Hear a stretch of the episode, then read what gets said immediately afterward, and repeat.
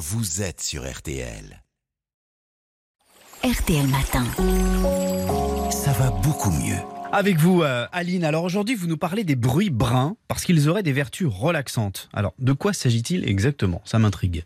Eh bien, ce sont les cousins des bruits blancs. Vous Hmm. savez, ces bruits qui imitent les bruits de la nature, le bruit de la pluie, du vent dans les feuilles ou encore celui des vagues. Alors, par rapport aux bruits blancs, qui sont un mélange de toutes les fréquences du spectre sonore, les bruits bruns sont plus chargés en basse. Ils produisent des sons plus graves et plus profonds.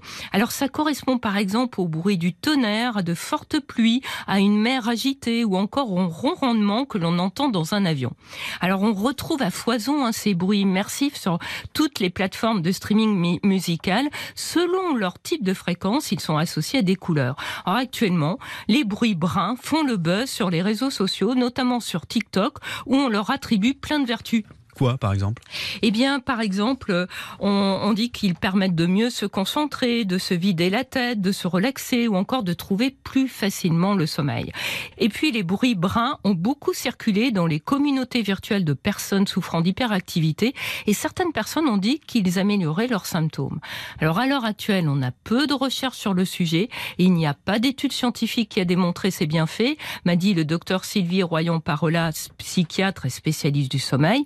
Ne peut donc pas affirmer que ces bruits ont des vertus particulières, même s'ils peuvent apaiser certaines personnes. hein. C'est la même chose pour l'écoute d'autres sons, de chansons ou de la musique. Ça peut avoir un effet relaxant sur certains, mais aussi en agacer d'autres. Mais il n'y a pas de preuve d'efficacité sur le sommeil.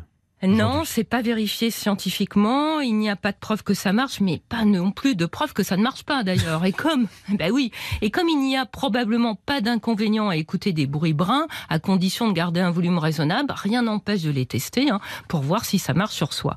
Alors, comme me l'a fait remarquer la spécialiste du sommeil, la plupart des applis destinées à mieux dormir font intervenir des sons ou racontent des histoires. Et ce n'est certainement pas un hasard, car notre centre de l'audition est le dernier à se déconnecter.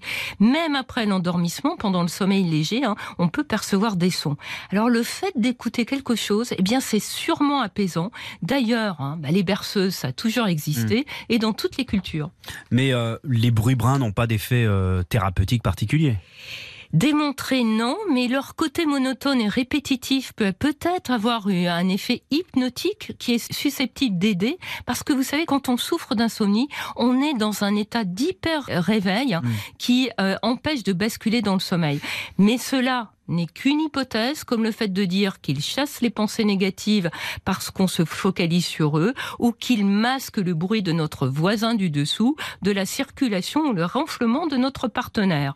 Actuellement, hein, sur Internet et sur les réseaux sociaux, en matière de bien-être, il y a un engouement pour les fréquences sonores de toutes sortes. Alors, une chose est sûre, hein, si on veut vous les vendre avec une promesse thérapeutique, eh bien, c'est de l'arnaque. C'est dit. Merci beaucoup, Aline. À demain. À demain. Retrouvez tous nos podcasts sur l'appli RTL.